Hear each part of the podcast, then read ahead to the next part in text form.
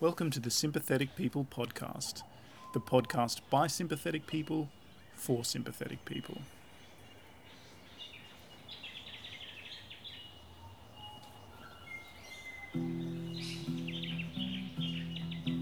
Right, so this morning we're going to talk for a change about evolution, uh, but in this case, a little bit more generally. I'm going to start by reading something really short from a, uh, a recent article that I've written. Then I'm going to read a really, really, really short Darwin quote, and then we're just going to see how the conversation goes. So, we often hear people saying that evolution is just a theory, and then sometimes we hear other people saying, no, evolution is not a theory. And I guess one of the things we will discuss will be perhaps, you know, what those might mean, those statements might mean. So, what theory actually means in the context of science, and what it might mean to claim that evolution is not a theory. But anyway, here's uh, here's this little excerpt of my own writing. Let's be clear about one thing: evolution is not a theory. Evolution is an observable fact about the world we inhabit. In science, theories are not subordinate to facts, theories explain facts. Facts are accurate observations. Theories connect facts and attempt to explain why we observe them. There are many evolutionary theories, some well accepted, such as Darwinian natural selection, and others highly speculative, or at least still more hypothetical than theoretical. Explanation is the highest goal of science, and theories are as good as it gets. Okay, and now I will quickly skip to uh, one of our venerable predecessors, Darwin, and just a, a, quote from, from one of his notebooks, not actually published during his lifetime, but um, so it's kind of fragmented as a note. But origin of man now proved. Metaphysic must flourish. He who understands baboon would do more towards metaphysics than Locke. All right, so perhaps. Yeah, but uh, it has to be, I guess, explained that Locke is John Locke, yes, right? Locke is, is John Locke, of course. You know, one of the great uh, early empiricist philosophers, you know, post Enlightenment empiricist philosophers. Uh, you know, early philosopher of science, I guess you might say. Um, yeah. But yeah, like I just thought that was a pith- like Locke. yeah, that was just a, I think, a pithy little quote which can potentially open this up to a broader philosophical discussion. I actually, I actually like that. That that is uh, that aligns quite well with my view. That mm-hmm. you know, if you understand the way the baboon works, then you understand the world at large in a you know greater way. Mm-hmm. Yeah, I obviously think something somewhat similar to that. I mean, I think uh, that it's it's such a it's hard to know where to begin really because it's so interesting not just the you know not just the various theories of evolution and obviously not just um, you know Darwin's natural selection and sexual selection you know those those theories which um, which really we most associate with, with evolution today. But the whole history of evolutionary thinking is fascinating, and how you know people have seized on it with great enthusiasm, and then it's disgraced itself in some way, or people have you know tried to you know we have things like social Darwinism, and, and it becomes a bad. Mm. You know, it becomes tainted. It becomes a bad word, and then it comes back into into fashion, and all that stuff is is is fascinating. And some of the early evolutionary thinkers, or some of the early Victorian evolutionary thinkers, obviously evolutionary thought goes back, you know, all the way with, with human thought in, in, in some guise or another. But um, some of the early Victorian evolutionary thinkers, you know, contemporaries of, of Darwin, people like Herbert Spencer, um, who also, you know, is somewhat responsible for social Darwinism and who came up with the term the survival of the fittest and, and all of that. Um, he very quickly went to the idea that, you know, and publicly went to this idea that evolution kind of explains everything and the entire structure of reality is evolution and is evolutionary. And I think we can see in that Darwin quote there that Darwin thought something similar, you know, that in, in order to understand metaphysics, so in order to understand the nature of reality, uh, study specific evolutionary examples of specific organisms. And I think because of this weird tension and because people have tried really hard to make sure that evolution is a is a hard science and we can't speculate too much. And also because when you get into metaphysics you start getting into this thing with theology and you know it becomes really complicated and knotty. I think a lot of contemporary evolutionary thinkers both biologists certainly but also you know, evolutionary philosophers they kind of tend to back away a little bit from this idea which is very central in my thinking and i think yours which is that what's really deep about you know Darwin's insight uh, is not just that it can explain you know how certain organisms got the traits that they have and, and why we see the diversity of organisms on the planet that we do today but that it really does say something deep about the very structure of reality itself. And i think people back off from that because it's a big claim and it's a daunting claim and it you know the kind of evidence that you have to r- bring together to make those sorts of arguments in an even halfway scientific um, way is is is challenging. But yeah, I think some people just don't go too far, like they're a bit gun shy. yeah, maybe. But uh, what what would be interesting to see is how you would distinguish, like what differences you would see between that and the thinking that you know physics explains everything with mm-hmm. you know highly like you know the same accuracy like i don't know symmetry. Everything is symmetrical. Sure. so you know symmetry as a you know the core principle of reality. And whatever you look it's symmetry right? Mm-hmm. or you can go into alchemy and say that everything is composed of the three elements you know was like stable theory and you know kind of like airy and you can see them everywhere if you start to look at Kabbalah for that matter, right? Mm-hmm. If you start looking for numbers, you'll be like, well, numbers everywhere, golden ratio everywhere. Mm-hmm. So the uh, question that I think a lot of people will have, and you know, certainly that I definitely uh, know that people were asking me when I was, you know, kind of saying similar mm. things was.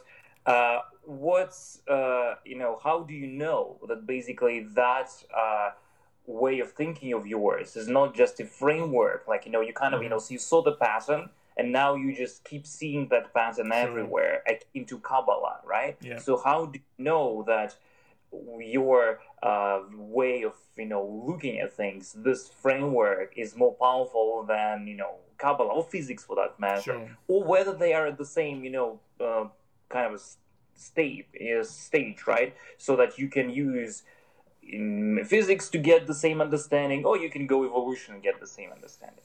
Yeah, well, I think this. I think you hit on a very important point, and I think that is where some anxiety arises.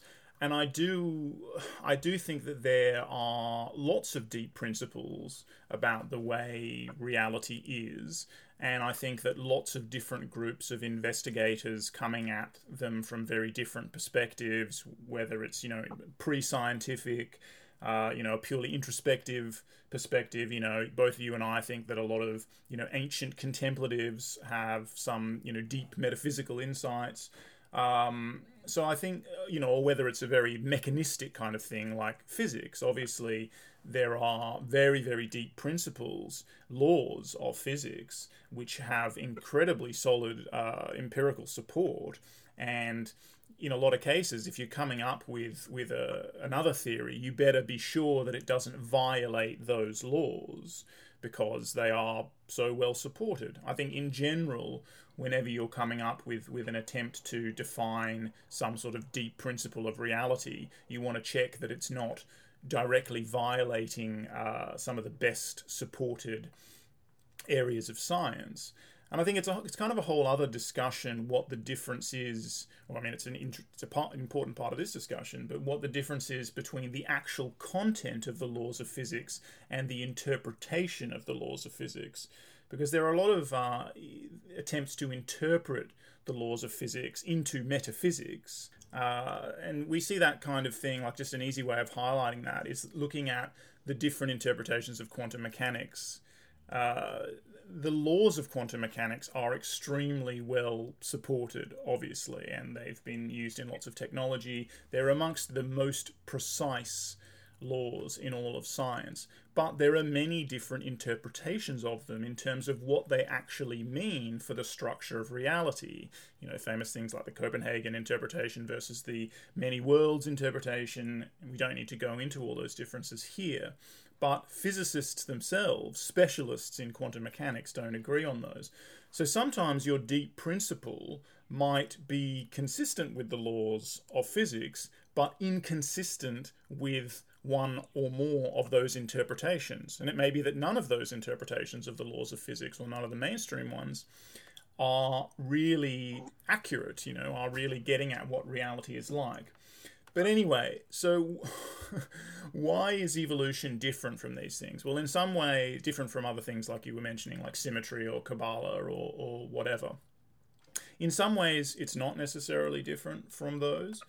In other ways, it's actually, it may be different because of the fact that the claim that one might be making in saying that evolution or that reality is evolutionary is actually a pretty soft claim. And I think that some evolutionists themselves have been a little bit afraid of definitions of evolution that might make it seem trivially true. And I'm sort of at the point now where I'm not so concerned about that because, in some sense, I think it is trivially true. So the definition uh, or the kind of the principle of evolution that I've that I've come to as the most simple way I can state it right now, and it would be interesting to get your reaction to this anyway, is evolution takes place whenever and wherever change occurs with forces that I'm saying this in really bad emphasis, sorry. Evolution takes place whenever and wherever change occurs with forces that selectively constrain or limit that change. Um, actually, that's the editor's phrasing I'm looking at in this version of my article. I prefer to say evolution takes place whenever and wherever change co occurs with forces that selectively constrain or limit that change. Um, okay, but how would you then mm-hmm. uh, distinguish between evolution, like, you know, the change that uh, like a chemical reaction, right? Yeah. You have a chemical reaction and you have a spontaneous breaking of one molecules into two. Is it evolution? Yes, in the in the in the most basic sense, I believe it is evolution. Yes. So I think evolution is differentiated from change because yeah. there are forces that selectively constrain or limit the change. And that is evolution. So for me, evolution is a meta- metaphysical principle is essentially just like process metaphysics in you know like Alfred North Whitehead's metaphysics. It's essentially just the or even Heraclitus's metaphysics. It's essentially just the notion that change is constant. So things are changing, things are moving, things are processes. They are not static, they're not timeless. And that can almost seem immediately to run afoul of some of the laws of physics in ways that we might want to talk about. I don't believe that it does. But I'm saying the fundamental things of reality are not timeless entities with essential properties. So I, you know, I refute Plato there. Um, they are things that are in, they are dynamic they are changing and they're changing in relation to each other. They are inter, interdependent with one another. And those relationships that they have with other things that are also changing are those form the constraints that shape the future states that any of these systems that we're talking about um, can form. So it's a very so in that but in that definition the um, yeah. uh, the genetic change would be evolutionary change. When you say like, genetic change, I, I, think I know what you mean, but I think you might want to unpack that slightly. Like when you are, you know, growing up, that yeah. would be evolution. Ontogenetic change. Okay. Yeah. Yeah, developmental change. Yes, that is evolution. Yeah, for sure. Uh, and I realize that a lot of evolutionary theorists, particularly within biology, might be uncomfortable with that definition. They definitely will be, yes, because for them, it you know it requires like the change from generation to generation is kind of what they like to think about. Yeah, but right? that's because they think about evolution in terms of natural selection. Uh, and maybe in terms of sexual selection and certain other, they think about evolution as the changing, as changes of gene frequency in populations across generations. That's By not. the way, just, yes. just like a side note, as a very minor side note, I don't Yeah. have to go there. I never quite understood the. I mean, I, I I understand the definitions, but I don't understand the fact that you know sexual selection is not hierarchically lower than natural selection.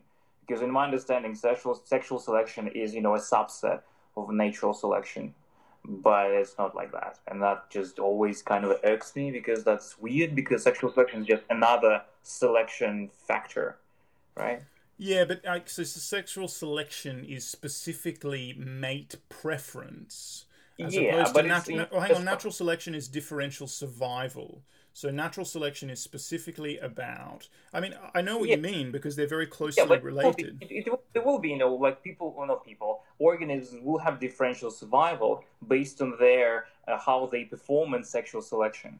They will have differential uh, fitness. They'll have differential reproduction. See, both sexual selection and natural selection get their cash value, or they reduce to fitness. Um, so they reduce to getting, you know, the number of gametes that you, you know, get into the Yeah. next. Um, so yeah, they both cash out in the same way, but they are different mechanisms. Natural selection is about differential survival because of, um, you know, possessing the right suite of traits that makes Yeah, I, I- like I don't understand that, Yeah. you know, definition wise it's like that. I'm just not understanding why it's not made into, you know, higher hierarchy. Like you can restate that, you know, natural. You can restate natural selection through, you know, differential survival of your offsprings, and then sexual selection will necessarily feed as a subset of that.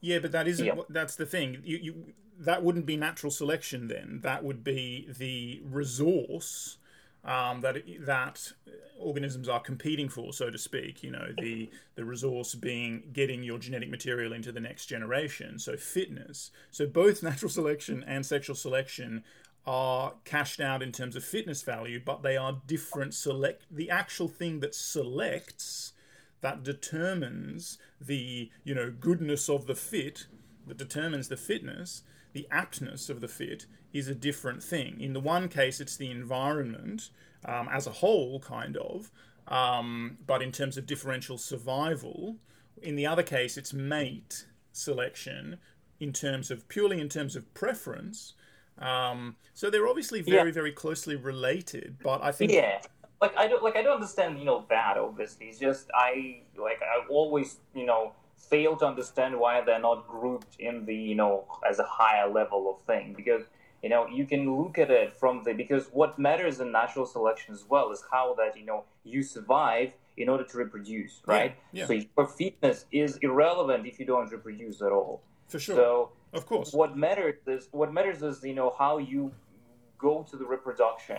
And Mhm. that will uh, unite those two things you know under the umbrella of just like we have different factors that alter your uh, Absolutely. ability to reproduce Yeah, so they are united in exactly that way. They are united in whatever umbrella term you want to use, biological evolution, or they're both components of the like you know neo-Darwinian what, what I, synthesis. or because natural selection necessarily implies that every other selection is done not by nature and that just doesn't go right with you know uh, the way I I don't know like to use the word nature. Yeah, for sure. Because But I think mate that's just selection is just you know as far as an individual is concerned mate selection is uh, you know natural selection for him in the way that it's made it's a natural factor right? So it's not different for the individual than you know the intensity of you know sun in the region that you're living at. Because it for you it's an external factor not different in any how way so yes Well, it is. It is obviously it's different in its specifics, and I, obviously I agree with you that um, you know the use of natural in natural selection. If that implies that sexual selection is not somehow natural, then that is clearly fallacious. But that's just you being too literal with the use of the word. You know, natural selection, and if you want, you can have a capital N and a capital S to make it clear that we are referring to a defined principle, is different from sexual selection. I mean, it, it's a it's a key difference, at least in the early part of theorizing about biological evolution done by, say, Darwin and Wallace. You know, it's a key area in which they disagreed about things. Um, Darwin had natural selection and sexual selection, like he was aware of them both as, as principles from the very beginning. He does mention sexual selection in in On the Origin of Species, but he doesn't really talk about it very much. And then this controversy kept building about whether or not natural selection was sufficient to explain certain key characteristics of humans. Obviously, I keep saying obviously, and I need to stop doing that. Um, a key one is, of course, humans' mental capacities. Uh, and another one is something as seemingly banal as human hairlessness.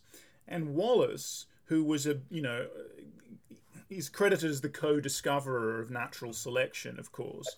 I mean, that kind of ignores the fact that other people had said pretty similar things, even you know prior to Darwin having published. Um, Darwin had also been working famously on the theory of natural selection for 20 years before he received this bolt out of the blue from Wallace, this letter from Malaysia in 1858. Um, in which Wallace basically said, "Oh, hi Charles, you know I respect you a great deal as a as a you know biological thinker, and I've had this crazy idea. You know, I had malaria, and I this had this big hallucinatory episode in which I suddenly realized that the reason we see all this diversity of natural forms of species, you know, of, of, of organisms, is because of this principle of um, of differential survival. You know, blah blah blah, and you know, so famously they then co-published together. But Wallace later on, he started to feel very uncertain of whether or not natural selection was a sufficient mechanism to explain certain human characteristics. He was particularly concerned about humans and how special we were and how different we were from other organisms, which Darwin denied from the beginning. You know, Darwin made it very clear in his early writings that things ca- characteristics that humans have are just you know maybe slightly dialed up versions of things that animals have. And the more time you spend with animals the more similar you see that they are to us and all of that kind of stuff. But because wallace became very um, vocally and publicly um, doubtful about the power of natural selection in this key area Darwin uh, and you know Wallace again being very intimately associated with the theory in its the origins of the theory. Um, Darwin ended up writing The Descent of Man, you know, published in I don't know 1872 or something in the 70s, 1870s, um, which is more of a focus on sexual selection. And Darwin is basically saying you're right natural selection doesn't necessarily or can't necessarily account for things like the mental faculties of, of humans, but perhaps sexual selection, a distinct mechanism, can. Perhaps because, uh, you know, very, very smart individuals, and perhaps for reasons that are also naturally selected in the first instance, uh, the idea would be that natural selection forms the basis of a certain trait but then a kind of, you know, quote unquote arbitrary fascination with that trait by the opposite sex forms a feedback loop and then that trait gets blown out of all proportions. It's like you know you know the handicap principle. So yeah, well i mean better explain it now that i've mentioned it but just just things like the peacock tail they seem to be um, things that would actually hinder the survival of a peacock, a male peacock. They make it harder to fly, they make them much more conspicuous to predators, etc. So Zahavi, uh, a, an evolutionary theorist in the you know second half of the 20th century. So I guess he would have been in the 1970s or 80s when he came up with this. I'm not sure of the exact date, but really he was just making a refined observation about sexual selection that you know Darwin had already made. Um, it's pretty hard to say anything about evolution, biological evolution, that Darwin didn't say. By the way, he said a lot. Um, he just basically said that um, yes, it may well be the case that this would actually hinder the um, the survival of individuals, but it's been driven to this stage because of the fascination of um, female peacocks with you know incredibly shiny, bright displays, and I guess the novel, slightly novel insight that Zahavi had with the handicap principle is that it also might be that males are showing off how good they are at acquiring resources I have so many extra resources. I don't need to put them all into just making myself, you know, plump and strong and, and everything. I can also grow this ludicrous tail. So it's a slightly different, again, version of sexual selection there. But, um, I mean, hopefully that makes it clear why they are different. They definitely are different, but you're definitely right that they are ultimately about the same resource. You know, you and I wrote an article together several years ago called Resource by Proxy, in which we covered a lot of this sort of stuff. You know, the ultimate resource in terms of biological evolution is mates, is, well, is fitness, basically. So everything else is mm-hmm. cashed out in terms of fitness. Yeah, well, you can cash out like as we were discussing exactly there in you know the gametes. Yeah. So you can use yeah. gametes as like a monetary value of mm. the fitness. Mm. I mean, so like you know the gametes that you know survive or whatever, mm-hmm. right? So, but I mean, yeah, obviously they are all like different, as in they're stated different. It's just the fact that you know since like biolo- you know not only just people who you know know about evolution and read about evolution, but even by evolutionary biologists, they uh, a lot of them tend to think of those as two separate mechanisms mm-hmm. that you know don't connect anyhow other way than they connect, as in you know they bring the individual to you know to not individual organism to you know life. They make the evolution of organism, but they don't connect them. They don't see that you know mate selection is an external factor. Mm-hmm. well, I wonder. I wonder if that's true. I mean, I think that's true probably for some people, but I also have the impression that a lot of maybe working biologists, as opposed to evolutionary theorists, you know, as opposed to people who are very specifically working in evolutionary theory, tend to think of natural selection as biological evolution. You know, they tend to think of them as the same thing. So they discount a lot of other forces, say the influence of drift um, in so the influence of acquiring neutral change in the absence of any constraining selection they tend to minimize those sorts of things and think that and again that kind of goes back to the to the early days of, of, of Darwin as well. And he certainly seemed, even though he had sexual selection there from the beginning, to feel that natural selection was doing basically all the work or you know 99% of the work and i think as we've got more and more uh, certainly as we've got more and more data and certainly with you know the omics revolution, revolution so um, you know genomics sequencing technology next generation sequencing and stuff like that we've seen how much change might be just accumulating there in the absence of selection altogether and yeah. that, that kind of brings us back to my general definition. And I and I realized, and I think we should maybe keep hashing that out a bit, but I realized that a lot of biologists in particular be very uneasy about this. Um, and I know I can reference specific, um, you know, quotes of people being uneasy about this sort of thing, specific reactions. But again, drift is evolution. You don't require uh, natural selection or even sexual selection to be working for there to be evolution. Evolution just happens. So I've I've referred to it as prosaic. It's everyday, you know, and so it is trivial. It's trivially true that systems evolve.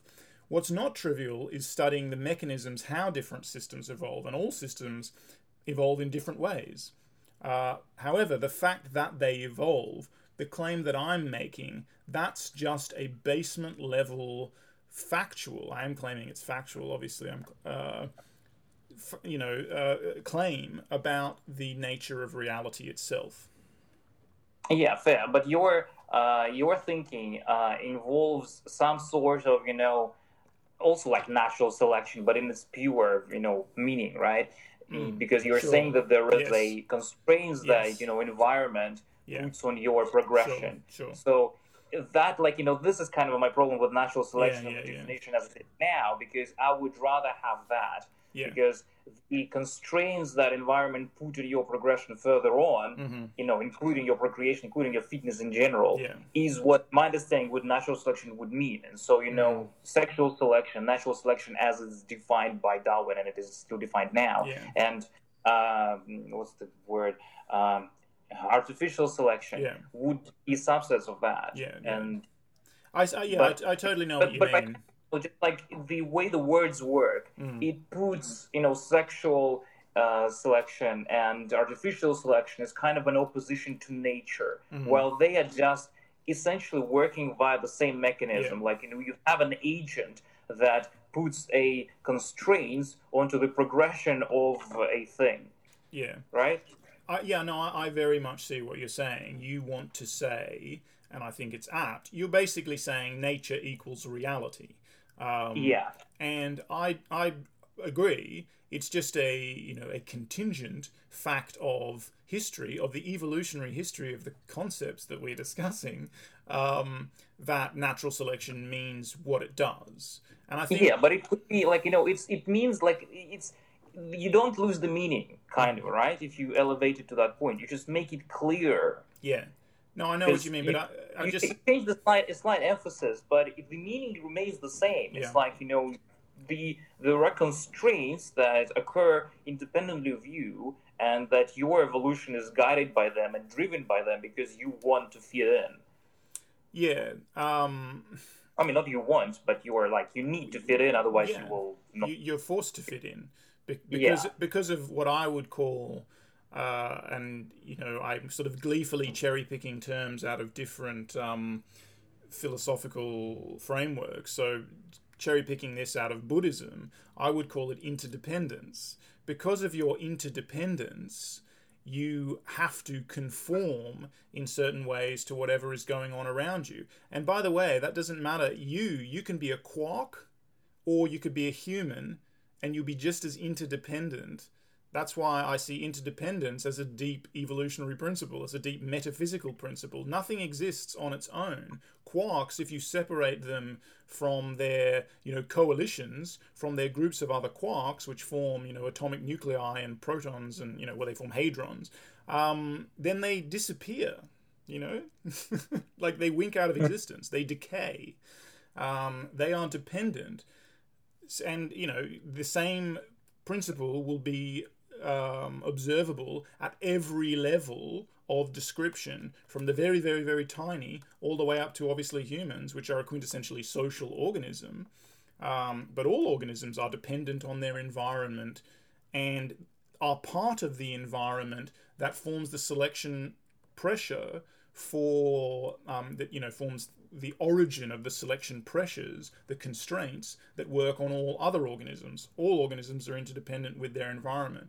So I like I, I totally get what you're saying. I'm all I'm saying is that I don't think it's a battle worth fighting to Yeah, I don't think and- it's but like I mean maybe I don't know, uh, but uh, I fight the battle over the world evolution, but I'm not going to fight the battle over the the you know um, technical term natural selection, basically. But it, it's like you know, you will need them to come up with certain you know, uh, whatever catch word for catchphrase for the selection that you were talking about, Mm. and that you know the, the selection that is the, essentially the facilitator of change. So you have basically, as I see it, right, Mhm. you have a natural progression of uh, you know things through time. Mhm. And if you don't have any environment uh, nearby, then that that thing essentially is not forced to change at all. So my question, my question then is whether you will call a uh, change without no without any constraints on it. So like you know a uh, thing change that changes in vacuum. There is nothing that acts on it, nothing that uh, puts any selection pressure on it, and it will still change because that will, I guess, will be a. I mean, we don't know whether it will change or not, but we expect it to change, I guess. And so, whether you will call that change an evolution. Well, I think there's potentially a, there is a, a tension here because my real response to that is that such a thing does not occur. Um, however, then that collapses my definition of evolution into change uh, in in any sort of functional real world sense. I don't believe that there's anything in reality that is not affected by other things.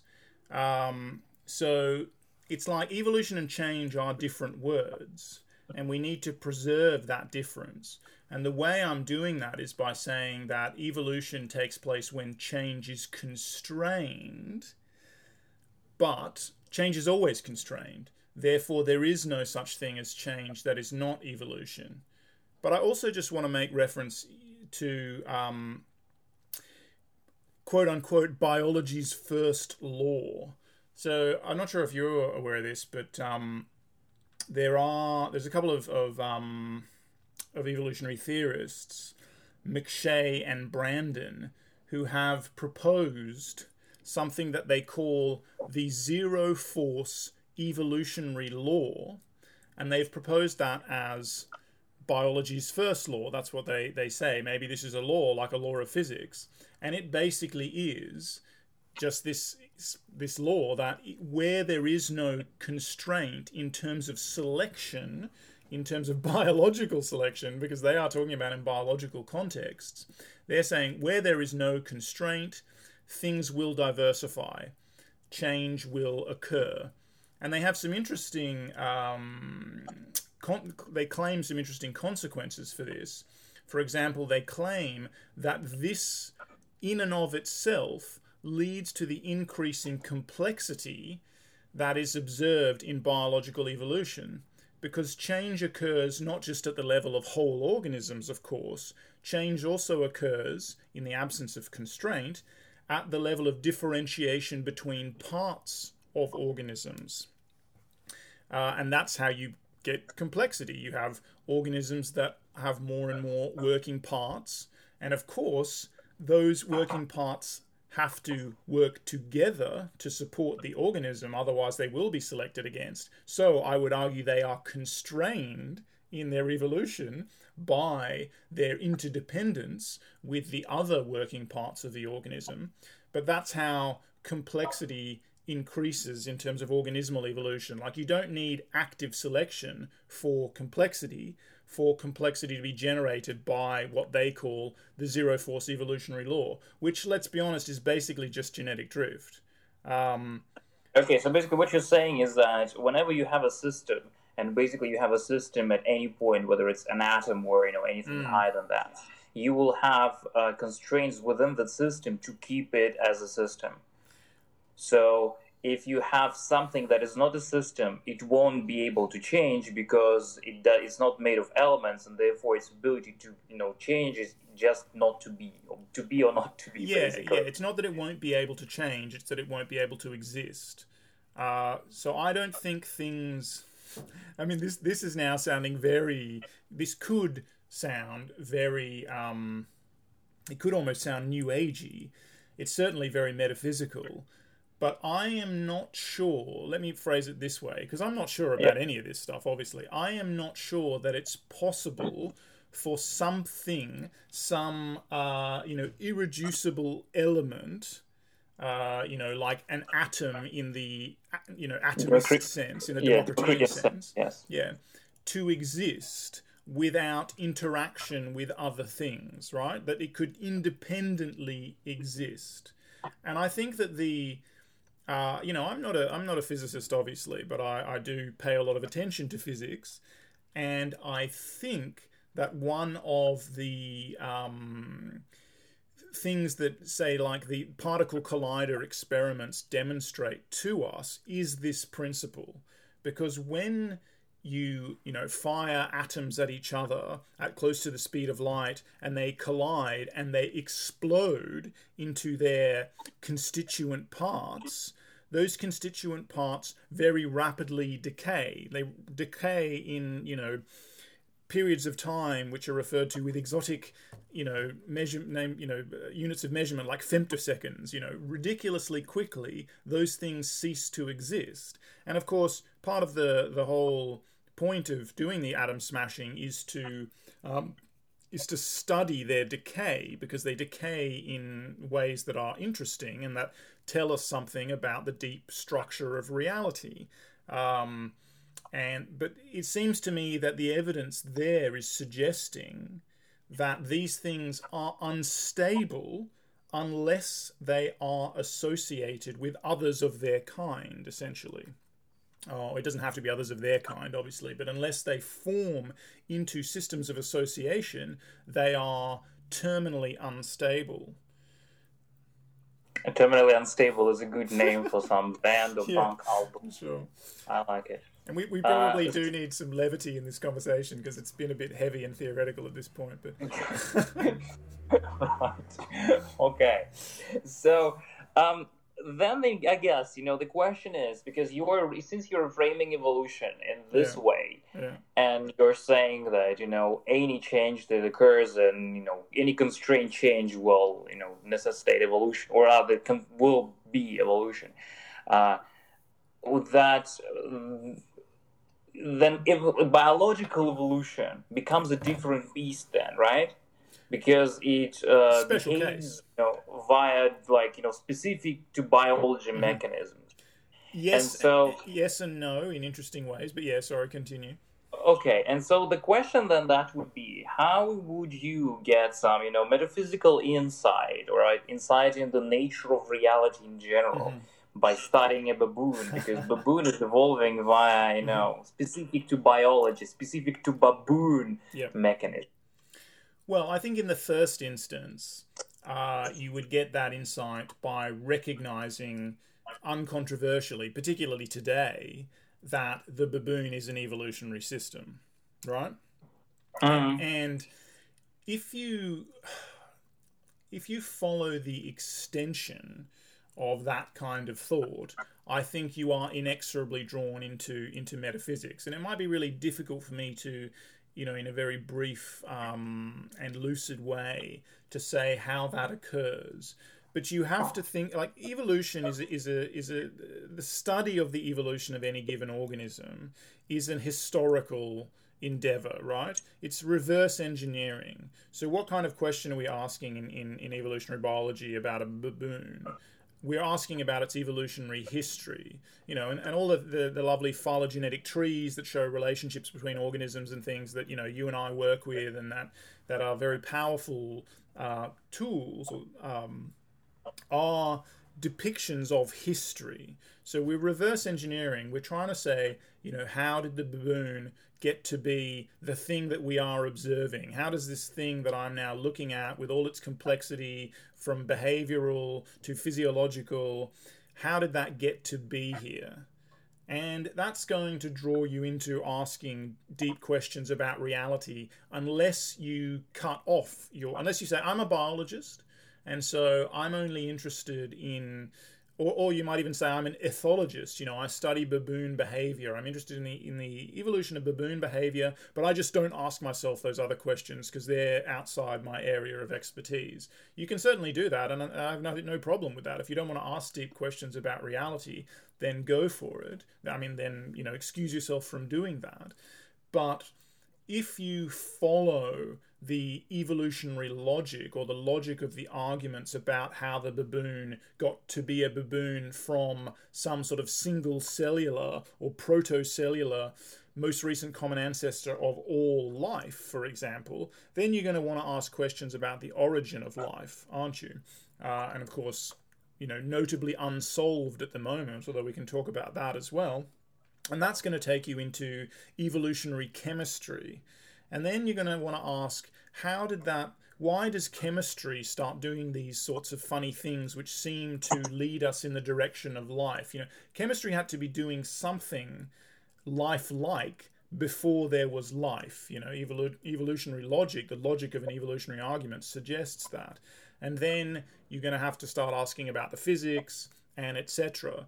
And what I think is that if you ask all those kinds of questions and you look at the evidence that comes out of all those different fields, what you are going to find is that some kind of pro- evolutionary process, at least what I'm calling an evolutionary process, and I mean, I'm obviously far from alone in this. This isn't just, you know, Tim Jackson claims that this is evolution, but it's always been a kind of a fringe view because people have been a bit scared of it. But it's, I think, because it's a, it's a difficult thing to justify in some sense. And because, in a superficial way, and I do believe it's superficial, it seems to contradict some very, very deep principles uh, in Western science, such as principles like reductionism, essentialism, um, Platonism, And I mean, we can or, or we can avoid if we don't want to go too, um, you know, knotty and theoretical. We can avoid unpacking all of that stuff. But I think this kind of evolutionary talking, talking thinking, this pan evolutionary paradigm, as I've been calling it, it calls into question some of those sorts of things. And those are very, very deeply held ideals in science, like the idea of, re- of reduction, of the reduction of one field of investigation into another, and the hoped for goal of having an ultimate theory, which will be in the language of physics, of course, a mathematical description of the ultimate laws of reality that determine why everything is. And if you follow evolutionary thinking to its um, you know utmost extensions, you're going to start questioning whether something like that is even remotely possible, and that makes a lot of people really uneasy because that's something that we desperately, desperately want. We want to be able to reduce everything into something that we can understand. That you know, in in the ideal. Um, uh, in the ideal, we can put on a, a single A4 page, you know, laws of physics on an A4 page, because we're very now i'm going to get very philosophical just for a second and then i'll shut up. Um, because we, we, are afraid i mean i'll shut up for a minute. Like in some sense we're afraid of the unknown right? You know and what humans are really good at doing our great evolutionary innovation, our great trait, is understanding things, is generalizing from things to principles, etc. And so we have this fundamental dream of having the principle, and of course you can say that I'm claiming that that's what evolution is, but we, we want to have a formula that is understandable, at least if you've studied higher order mathematics, um, and can fit on an A4 page maybe, but that reduces all of the uncertainty. You know, some people are afraid of the idea of determinism because it re- removes free will, but in another sense, I think we're very, very attracted to that idea because it removes chaos. You know, we're very frightened of chaos. Yeah. Yeah, and well, I mean that's kind of you know what sparked mythology and yeah. what sparked religion, totally. and that we know what in turn sparked science. Yeah, yeah, and I think all these things are so. Sorry, but you can you yeah. know, in your own words, mm. I mean, yes, I mean, it's kind of, you know, the quest for universal equation. Yeah. But in your own, you know, framework, mm-hmm. it would be, you can say that this, you know, fear of chaos, this yeah. kind of, you know, flight from chaos is yeah. essentially evolutionary force. Yeah. It's essentially like the essence of evolution. Mm-hmm. So, because more or less, so, I mean, there are some exceptions, but when you have a system evolving, it will be evolving towards greater complexity. Or order, and, yes, yes, order. Or, yeah, I mean, yes. But, I mean, again, you kind of, you know, you, there are parasites. There are yeah. certain things you kind of like. They don't, you know, feed in this idea in an obvious way. But on average, we see that the when you put, you know, selection pressures on the system, that that system can traverse by changing. It will change towards greater whatever order or mm-hmm. complexity, and. Mm. Error I guess minimization, you know, you know? Huh? error minimization yeah you can you know you can probably frame uh, that you know evolutionary uh, like theory of evolution of everything we're using that you know if you put okay error minimization is actually good if you put it there so you know evolution would be a uh, change by you know selection constraints towards you know error minimization or something like that mm-hmm.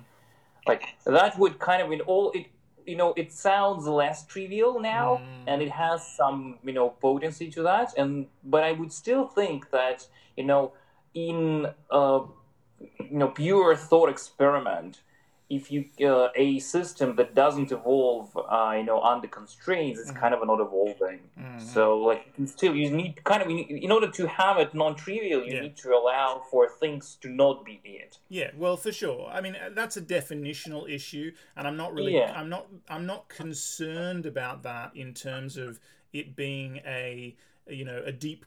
If evolution and change if you could construct an argument suggesting that my definition of evolution is really functionally equivalent to the definition of change because I'm claiming that there is no element yeah. of re, you know I'm not really concerned about that. That's a fun word game to play. And absolutely, we can have a thought experiment in which we can say change just happens nothing is interdependent, so everything is just changing in- independently, and that's non evolutionary. And I'm totally happy with that. I don't think such a thing can exist, but I'm happy with that if you want that as a counterexample. Okay, but, but in terms of you know metaphysical insights, yeah. I guess you know uh, for, it is actually quite good, you know, for uh, people to uh, you know have some sort of thinking like that. It's yeah. occasional, maybe not you know holding it as like this is the way it is, but kind of you know this is the way to look at things at mm-hmm. least, mm-hmm. and that can definitely help you know you to have an insight on the uh, well, whatever nature of events or something because you know it just allows its different angle to look at things, and you know I don't think a lot of people are looking at the minute uh, you know events in reality like you know atom collision or something hmm. but a lot of people are, you know people are usually preoccupied with people right sure. with you know life of our mm-hmm. kind mm-hmm. with culture with our history mm-hmm. and it definitely can help if you reframe history and culture like that yeah. it definitely helps you you know for starters to be less angsty about things that you can't change and that you know mm-hmm. things that you don't think are proper and why people are doing this but if you frame it in the larger scheme of, you know, this is a cultural, you know, trait, a cultural thing that, you know, a culture does. Mm-hmm. And the reason why it's there, it's not because, you know, people put it there in place and we should just change people. No, the reason it's there because there are certain, you know, contingency, there are certain mm-hmm. selection uh, pressures that led to the existence of it and you can trace it how it started and i think this is really you know worthwhile when you try to understand how i don't know white supremacist for the sake of mm-hmm. argument. How they as how that is an idea how it evolved where are the roots you know? Can you trace it back towards the i don't know chimpanzees for the sake of argument? Probably you can right? In some sort of xenophobia. And you like you can just see the way it changes and what you know societal selection pressures are shaping it. And then that allows you to have an insight on how you're going to change it because the way to change it is not to battle with it because that'll be an additional selection pressure on the thing and you'll be making it stronger if it can survive because it will be just you know then shaping by you and it will become stronger Mm-hmm. However, you can go and check what are the selection pressures are and deal with them, right? Mm-hmm. So, and that in turn will, you know, allow it like you can shape it without actively shaping it. And I think, you know, just not just in culture, but, you know, in human behavior, because a lot of people are very dense in the way they behave. Mm-hmm. They're really, you know, when especially they behave in groups they're not really familiar with, they you know tend to be overanalyzing it they tend to be overanalyzing themselves the behavior of others and so on however if they take a some sort of you know evolutionary approach and just see a pack of chimpanzees you know instead of humans a lot of things become you know quite clear and you know obvious for instance you know my favorite example here i guess i don't know why i'm saying my favorite but just the example here the one that i would like now i guess would be uh, a karaoke, you know, singing. This is just, I mean, this is like a pack of chimpanzees getting together after the sunset and just, you know, making noises. and it's it's really primeval, you know, especially if you have, you know, like say eight plus people, it really becomes a pack of apes just bonding together through making noise. And the, you know, a lot, there is like a lot of transgressions happened during that time. You know, people would start, you know, uh, walking on the benches. They would be jumping. They would be, you know, being silly in a lot of ways, especially if they're drunk. Mm. And if you're looking at them as humans, that doesn't make a lot of sense. It just becomes, you know, like a foolish behavior. But if you look at them as, you know, pack of apes, you can see that it makes perfect sense. That's just, you know, bonding through collective, you know, expression, through the expression of a sound that you know you are loud, you are powerful. That's you know makes you a pack. Mm. And, and, that think... can remove a lot of angst mm. from humans who can't fit in because the idea is not to fit in with human dignity. The idea is to fit in as an ape.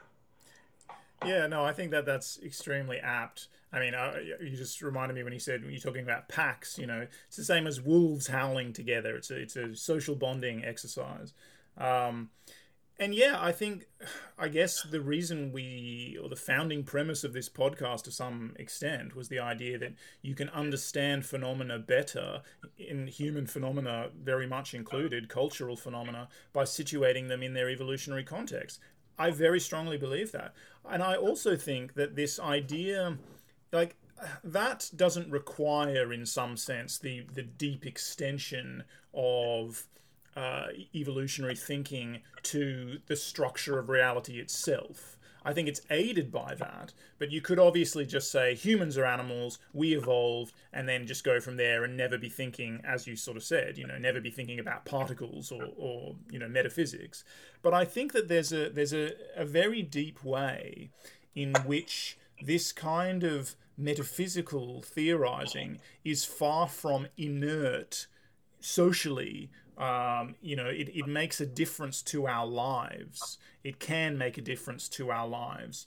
And one of the ways, I mean, I think partly just because it's an extension of all the things that you were just talking about, um, but I think one of the ways in which this is also true is that one of the one of the reasons that scientists have sometimes shied away, I think, from from going to this nth degree with evolutionary thinking uh, or with or, or with basically with engaging with metaphysics in general because they don't want to embrace the evolutionary history of science itself.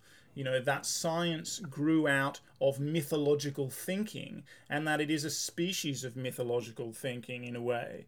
You know you have often uh, not accused me, but sort of playfully joshed with me and, and said that really what I am is a mystic, and I'm just a mystic that's looking for an empirical scientific framework, you know, to provide evidence for my mystic leanings. And I think that, you know, there's obviously a way in which that's true and in which I embrace it. And I completely think it's true. I think the schism, and we've talked about this heaps, but the deep schism between science and mythological thinking, and therefore between science and religion, is very much artificial. It's very much science and scientists not being comfortable with their own evolutionary history. Um, and I think that breaking those barriers down involves extending principles from science to you know their farthest reaches. Obviously we also acknowledge the limitations of certain kinds of science like maybe quantitative analyses for example. They might not be applicable when it comes to love or you know whatever example you want to take. But understanding the structure of reality itself seeing that it's evolutionary, seeing as above, so below, you know, that lovely um, alchemical quote, mm-hmm. um, seeing that these principles that apply, like interdependence, you need to be part of a group. We are social organisms. Uh, you, you know, there are there are ways you can and can't behave, and one of the major constraints on that is the fact that you live in a society and all of that sort of thing. Um, and then seeing that in some way there is an analogy with quarks not being able to exist on their own. Um, and then, you know, much closer to home, all organisms, even the very solitary organisms, are very dependent on their environment. You know, those kind of deep principles. It's like Stuart Kauffman, the biologist Stuart Kauffman, you know, he wrote a book called At Home in the Universe which is essentially about these sorts of ideas. We are of this place, we are not separate from it. The principles that rule in our lives rule at all levels in different ways. You know, they aren't exactly the same. We have many, many properties that quarks don't have. Hence, again, the dream of, you know, total reductionism is destined to fail. However, there are properties that we share with quarks, and it couldn't be any other way. And we can learn a lot about our place here, and we can also come to appreciate all the different attempts that humans have made over cultural evolutionary history to explain our place here. We can see how they all interrelate to each other and get at similar truths or are in response to similar motivations. And, you know, if you can use this kind of metaphysical thinking taking scientific principles and extending them everywhere to say break down barriers between religious thinking and science you know it becomes very very far from inert socially it becomes this massive thing it's not you know we're not at war here. We are not coming from a different place. Humans are all doing similar stuff. The arts evolved in response to a similar need to turn chaos some kind of maybe it's just personal subjective chaos maybe it's an attempt to understand the world an attempt to understand a bull by painting it on the wall of a cave you know they all come from the same place like we're all i don't want to say we're all one but we are you know like you know, Fair. but know? I mean, it will be like you know proper revolutionary thing, right? Because yeah, uh, when a system evolves, it tends to evolve towards yeah, I mean, greater you know order, but it like it tends to evolve a new way to evolve, a new yeah. you know it like to evolve a level up. Mm-hmm. Because if you can't solve, you know, it like a lot of you know uh, problems on the level like one are not are very easy to solve on the level two right? Yeah. So when you're a single cell organism, you know, the gradient of sugar and the drop of water is really hard for you to solve. Like, you know, you need to be navigating in a drop of water. Mm-hmm. If you're a multicellular, you know, mammalian, you just can take the entire drop of water. Mm-hmm. Like you have other problems, but the problems on the, you know, lower levels are not a problem to you at all. And that's, you know, I guess one of the reasons why evolution tends, biological evolution tends to go that way. And I mean, you can say even, you know, like the entire evolution tends to go that way like stars you know come to existence because mm-hmm. it's just you know the bigger the star the bigger the star will become right yeah so and the more it the, will affect the environment around it in an interdependent way thus changing yeah. the evolutionary landscape that it's exploring you know, uh, so yeah. I, I, know you want to keep going. Just one thing on on exactly yeah. what you said. It's like yes, we we go to a new level to transcend the old problems, but then our evolutionary landscape is full of a bunch of new problems, and now we have to and respond I, to those, and that's why it's yeah. a never-ending process. Yeah, but I guess you know that's kind of what we see now yeah. because humanity now is going through the process of unification, mm. and I mean, internet is largely facilitating that just you know interconnectedness is you know like a huge driving that. And we now are facing a lot of problems that we kind of thought that we've dealt before but because we now on the you know higher level we need to solve them on this level right? Mm-hmm. the fact that you know like freedom of speech for instance we kind of thought that we are you know have it but now it seems like we don't. We have to solve it now on the level of the entire humankind. But it then follows that uh, once we traverse those, you know, pitfalls, we will become a one thing because that just inevitably follows from you know a unicellular organism to the entire species becoming one thing to you know the entire planet becoming one system mm. and like you know humans will like you know as a humankind in its proper way once they're connected in the same way that you know nervous system is connected right so we are now at the stage, I would say, some some you know past uh, you know Cnidarians. So we don't have a diffuse nervous system as humans, but we're still not in the central nervous system. Mm-hmm. But once we as humans become that central nervous system, we will essentially be a nervous system for the planet. We, because we will be, you know, we are already deciding what happens where you know, where we allow other animals to live, where we don't allow them to live, how we're using oceans, how we're using, you know, whatever deserts, and so on.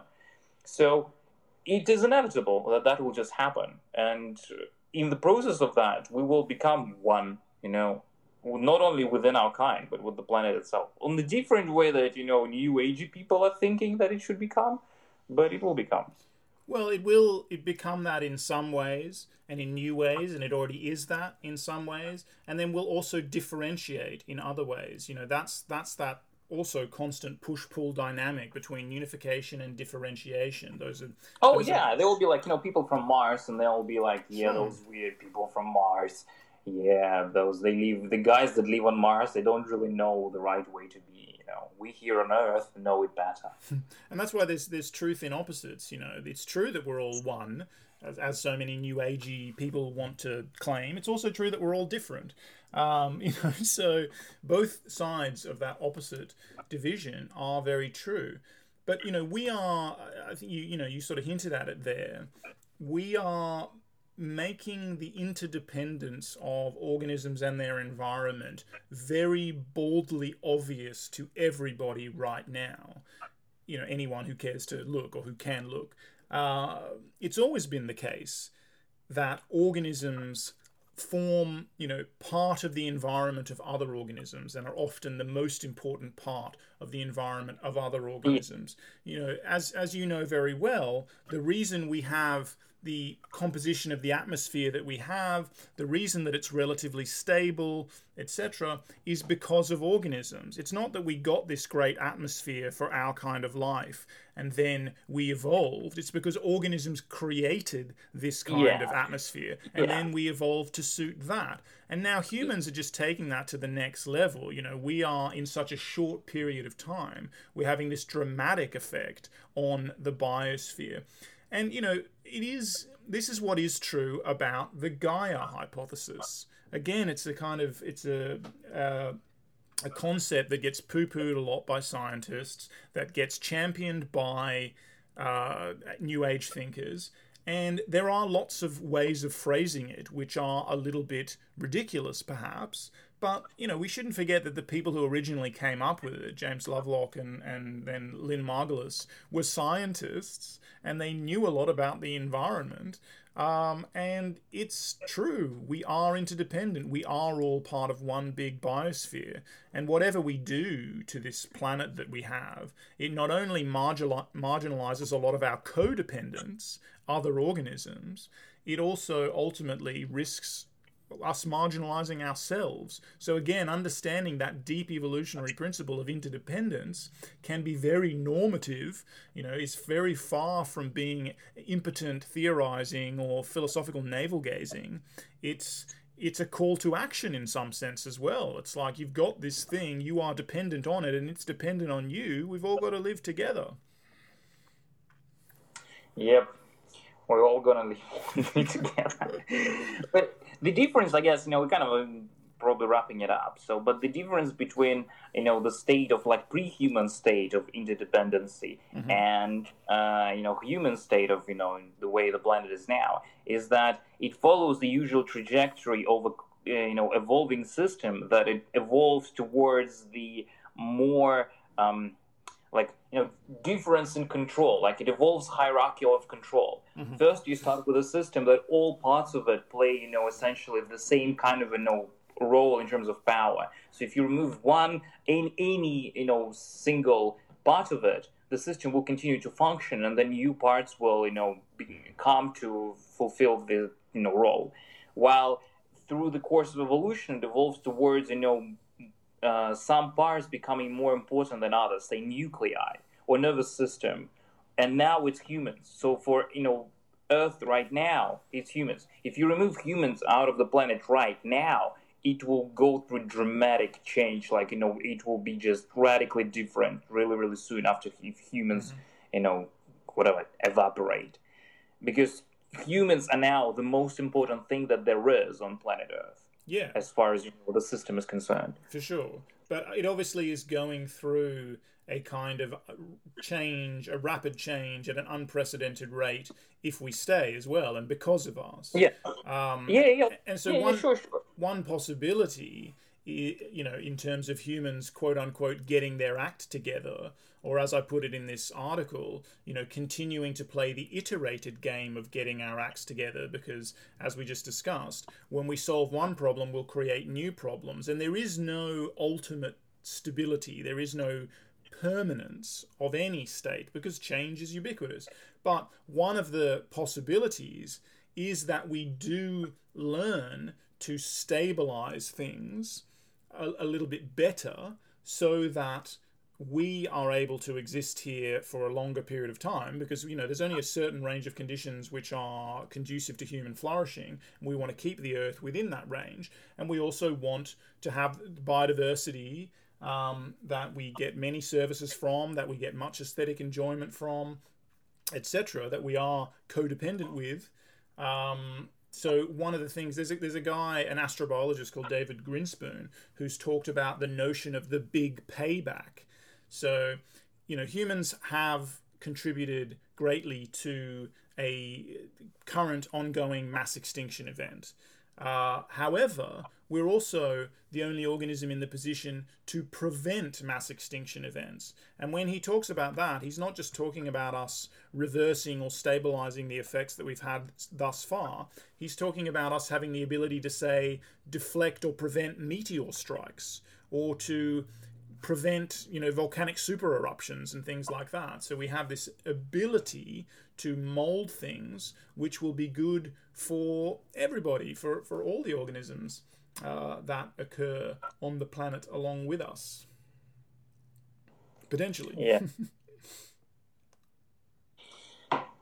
Well i think we we can finish on this positive note for sure. Looking forward into the bright future of Earth evolution and humans as the shepherds, shepherds of Earth.